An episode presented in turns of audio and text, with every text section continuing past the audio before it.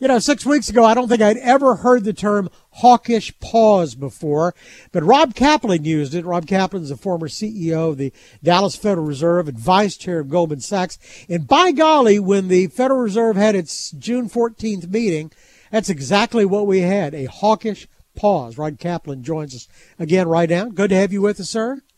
Good to talk with you, David. So I the, the, the now the implication that I got was now we're we're not going to hike interest rates this time, but by golly, we're sure going to next time. That's what I heard from the Fed. Yeah, it, it, the dot plot indicated that they're going to raise the Fed funds rate somewhere between one and two times this year.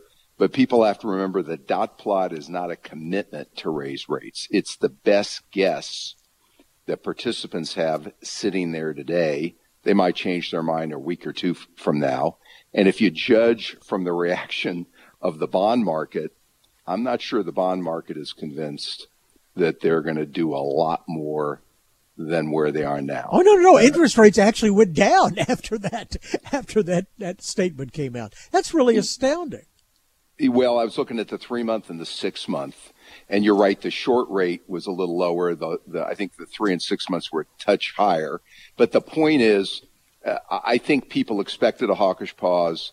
The market had priced in a hawkish pause, and that's what they got. And I don't think they were flabbergasted by the fact that dot plot showed one or two more increases. So one thing that we, I think we heard in there, and I'd seen a Bloomberg article about, is there seemed to be less concern about wage inflation. That maybe that was not playing as much of a role, and that's one of the things that that they were really worried about is is prices. You know, having to pay people more money because you couldn't find workers.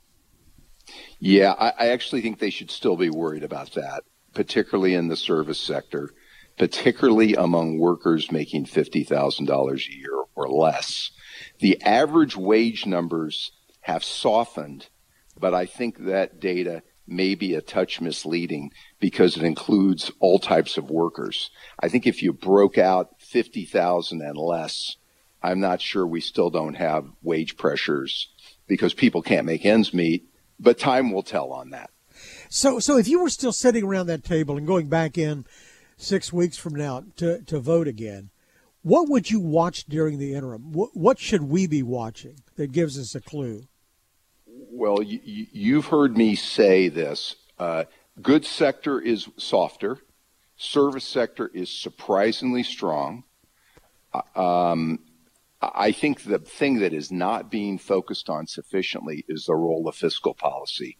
And I'll say it again the American Rescue Act money, the Inflation Reduction Act money, the infrastructure money, it's spent by the federal government, but it is not spent uh, in the economy. It, a lot of that money, particularly ARPA, is a good example. The uh, uh, American Rescue Act is sitting in local bank accounts in Dallas, Fort Worth, Houston, uh, and in cities and states all across the country. And I can tell you there are projects coming uh, over the next year or so using that money. Uh, that money's got to be spent by the end of 24. You lose it, and it's increasing demand for goods and services, and it means the economy's not as slow as you'd think it would be with all these rate increases. And that that stimulus is going to be with us for a little while longer, and that may be a reason while the Fed may need to do one or two more rate increases, and that would influence my thinking too. Fiscal policy is offsetting to some extent monetary policy. Uh, Tom Lee, who you probably know, uh, used to be at J.P. Morgan Chase. Now he's the yeah. head of uh, investment research at Fundstrat. He had an interesting commentary. He said one of the things he said is that the biggest jump in the CPI was in June of 22, and the way they do it, they do a rolling average, and it's about to roll off. And so right. that the inflation right now, instead of being something a little bit over four, would be more like three simply because of the recalculation. Now that's what the that's that's a big jump toward what the Fed wants of a two percent. It is. And this is why I felt strongly we ought to let the dust clear. You got conflicting signals here. Uh, you, have got uh, the Treasury General account needs to get filled up. What effect will that have? Small, mid-sized banks, as you and I have talked about, are tougher on their lending. How does that affect the economy? You've got uh, this government spending I just talked about, but you've got some improvement in the goods sector. And so you got a bunch of cross currents. And in that situation, we're down to tactics now. Uh, you, you, know, a big strategic decision is whether to start raising rates and to stop stop uh, buying bonds. The, the, what we're st- dealing with now is not a big strategic decision; it's a tactical debate. Is it one or two more? Is it zero? Though it's not that it's unimportant, but we're down to the short strokes on this. And so when you're down to the short strokes, fine, slow down, take your time, make sure you don't make a mistake, and you have the luxury of being able to do that. Uh, but I think that's the debate we're having right now. It's a smaller debate. But you know where I'm seeing debate that I normally don't see it is is in the Federal Reserve Open Market Committee itself. I mean, eh, you were an outlier occasionally when you know you'd be a dissenting vote, but there'd be one or two or something. But I mean, this you look at the spread here. Now it was unanimous to pause, but yeah. you, know you got nine more saying that they want two hikes, some want three, some want four hikes. They're going out and making speeches and contradicting yeah. each. I mean, they're not they're not all speaking with one voice. Yeah, they're not but again, uh, inflection points are are times where you want a lot of debate and disagreement, and you usually don't get it at the Fed. They tend to follow the chair. I, I was an unusual outlier, as we talked about in in late 2020. Uh, you can have a ferocious debate right now over one or two or zero. Uh, I think we can live with that debate. I don't think it's unproductive because it's about zero, one, one or two. It's not a it's not as monumental a debate as a lot of other things we could be debating right now. Uh, and so uh, I think it's fine this kind of disagreement.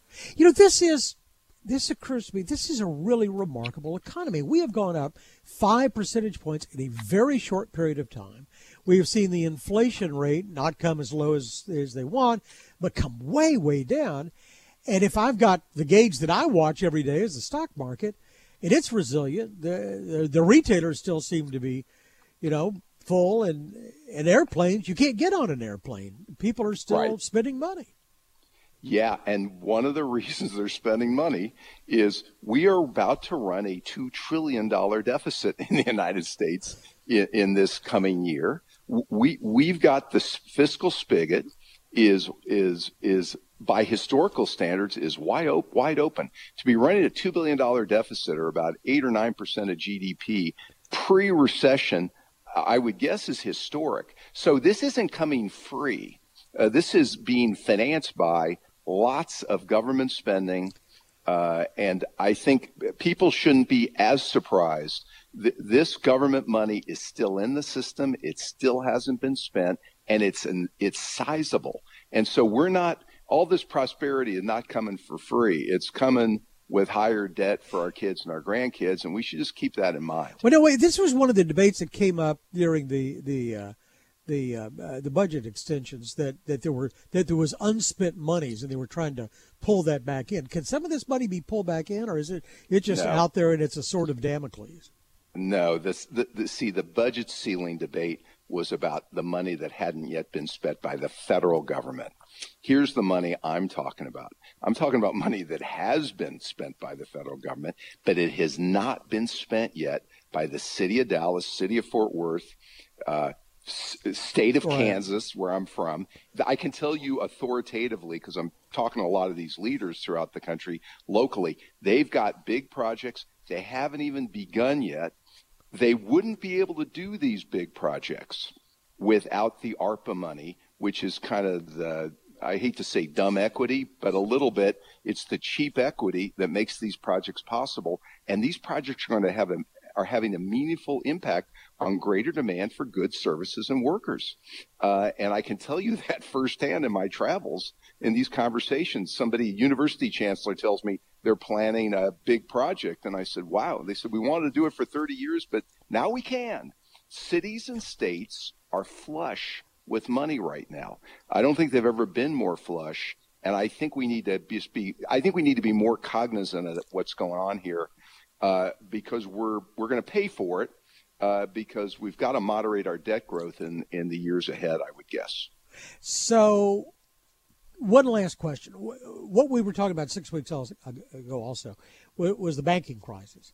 And, yeah. and that seems to have at least it's not on the front pages anymore. It seems to have calmed right. down. But one of the arguments was that these higher interest rates, these escalating interest rates, have really have depressed the value of the investments that the banks have on their books, and it makes yes. them worse. So, is it okay to jack up interest rates another half point by the end of the year? What's it do to the banking system? So, so remember the problem the banks have been having is they have to pay more every time you raise the Fed funds rate. They have to pay more for the deposits. Right. Second, the investments they've made, which are worth 80 or 85, those are in long-term treasuries out the curve. I would guess that the Fed, in these last few rate increases, they haven't had much effect on the 10-year treasury. They've had some, but not dollar for dollar. Uh, they have that effect on bank uh, deposit costs. The bank crisis is off the front pages, but the bank situation is in a quiet phase. You've heard me say this. Every bank I talk to, as we talked before, uh, is has been is disciplining their loan book. Is they're making loans, but they're being much more careful. It's harder for a small mid-sized business, certainly in certain industries, to get a loan now. That is going on right now, but that bomb has already gone off. That horse has left the barn and so the industry is just dealing with it, and the industry is relatively less well capitalized than we thought it was three months ago. Most you look at any public company bank, I think with the exception of J.P. Morgan, it's hard to find one trading at more than book value. They're le- they have less capital than we thought they had. Wow, this um, it's a fascinating story. If you follow the economy, this was a page turner, and I can't wait to see what's in the next chapter. Yeah. Rob Kaplan uh, is our guest today. We always appreciate your your insight. You, you make it a lot easier to understand. We appreciate it. Thank you. All right. Thank you, David. Thanks for more of a conversation. Go to KRLD.com slash CEO. I'm David Johnson, News Radio 1080 KRLD.